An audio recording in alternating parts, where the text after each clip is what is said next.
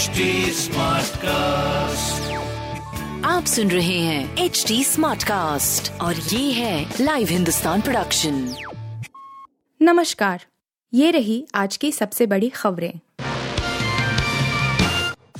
विपक्षी दलों ने रिमोट वोटिंग मशीन यानी आरवीएम के इस्तेमाल की आवश्यकता पर सोमवार को सवाल उठाए और निर्वाचन आयोग से चुनाव प्रक्रिया के प्रति शहरी वर्ग के उदासीनता के मुद्दे का समाधान करने का आग्रह किया।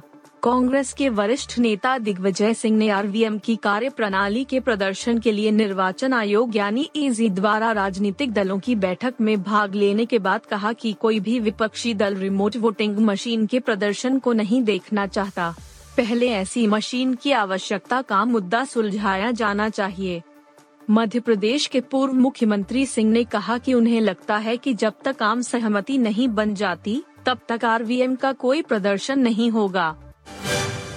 दिल्ली में बर्फबारी ही बाकी। आज एक डिग्री तक लुढ़क सकता है पारा। पहाड़ों पर हो रही बर्फीली हवाओं के चलते दिल्ली एनसीआर समेत उत्तर भारत फिर से शीतलहर की चपेट में है। तेज़ी से गिरते तापमान और ठंड को देखकर कहा जा सकता है कि दिल्ली में अब बस बर्फबारी ही बाकी रह गई है। शरीर को सुनकर देने वाली इस ठंड से बचने के लिए अलाव का सहारा ले रहे हैं। दिल्ली एनसीआर में मंगलवार को न्यूनतम तापमान और कम यानी एक डिग्री सेल्सियस तक पहुँच सकता है। मौसम विभाग का पूर्वानुमान है कि गुरुवार से तापमान में बढ़ोतरी की शुरुआत होगी। 19 जनवरी की रात को दिल्ली के अलग अलग इलाकों में हल्की बूंदाबांदी हो सकती है। इससे पारा बढ़ सकता है। इस बार शीतलहर के दिन का भी रिकॉर्ड बन सकता है। हमने भारत से तीन जंग लड़ी, ले लिया सबक। मोदी का नाम लेकर गिड़गड़ाए शहबाज। आर्थिक तंगी झेल रहा पाकिस्तान, इन दिनों राशन और रकम पाने के लिए दुनिया के कई देशों के चक्कर लगा रहा है। पाकिस्तान पीएम शहबाज शरीफ ने हाल ही में यूएई का दौरा किया। यहाँ एक चैनल को दिए इंटरव्यू में शहबाज ने कहा कि एटमी पावर वाला देश होने के बावजूद दुनिया के आगे आर्थिक मदद मांगना बेहद शर्मिंदा करने वाला है। भारत को लेकर भी शहबाज ने खुलकर बोला। वो बोले, भारत से हमने तीन युद्ध लड़े, लेकिन अब पाकिस्तान सबक ले चुका है। कश्मीर राग फिर अलापते हुए शहबाज ने पीएम मोदी को अपना खास संदेश भी भेजा।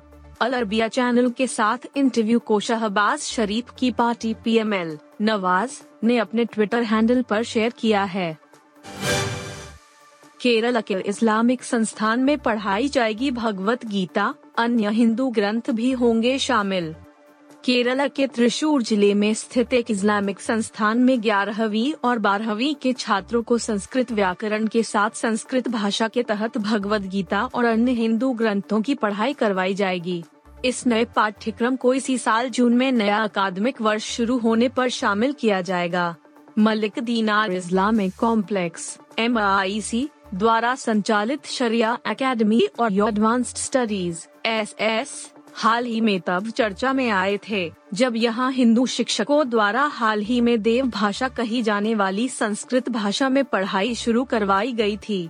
इस बारे में संस्थान की ओर से कहा गया कि विद्यार्थियों को दूसरे धर्मों के बारे में जानकारी देने और उन्हें जागरूक करने के उद्देश्य से इस प्राचीन भाषा में पढ़ाई करवाने का निर्णय लिया गया है। कार्तिक आर्यन की शहजादा ने शाहरुख खान की पठान को पछाड़ा। कार्तिक आर्यन की शहजादा का ट्रेलर 12 जनवरी को सोशल मीडिया पर आया। रोहित धवन के निर्देशन में बनी इस फ़िल्म से कार्तिक आर्यन एक निर्माता के रूप में डेब्यू कर रहे हैं।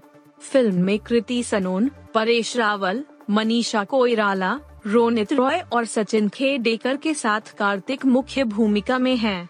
पता चला है कि ट्रेलर ऑनलाइन सबसे ज़्यादा देखे जाने वाले ट्रेलर में से एक बन गया है।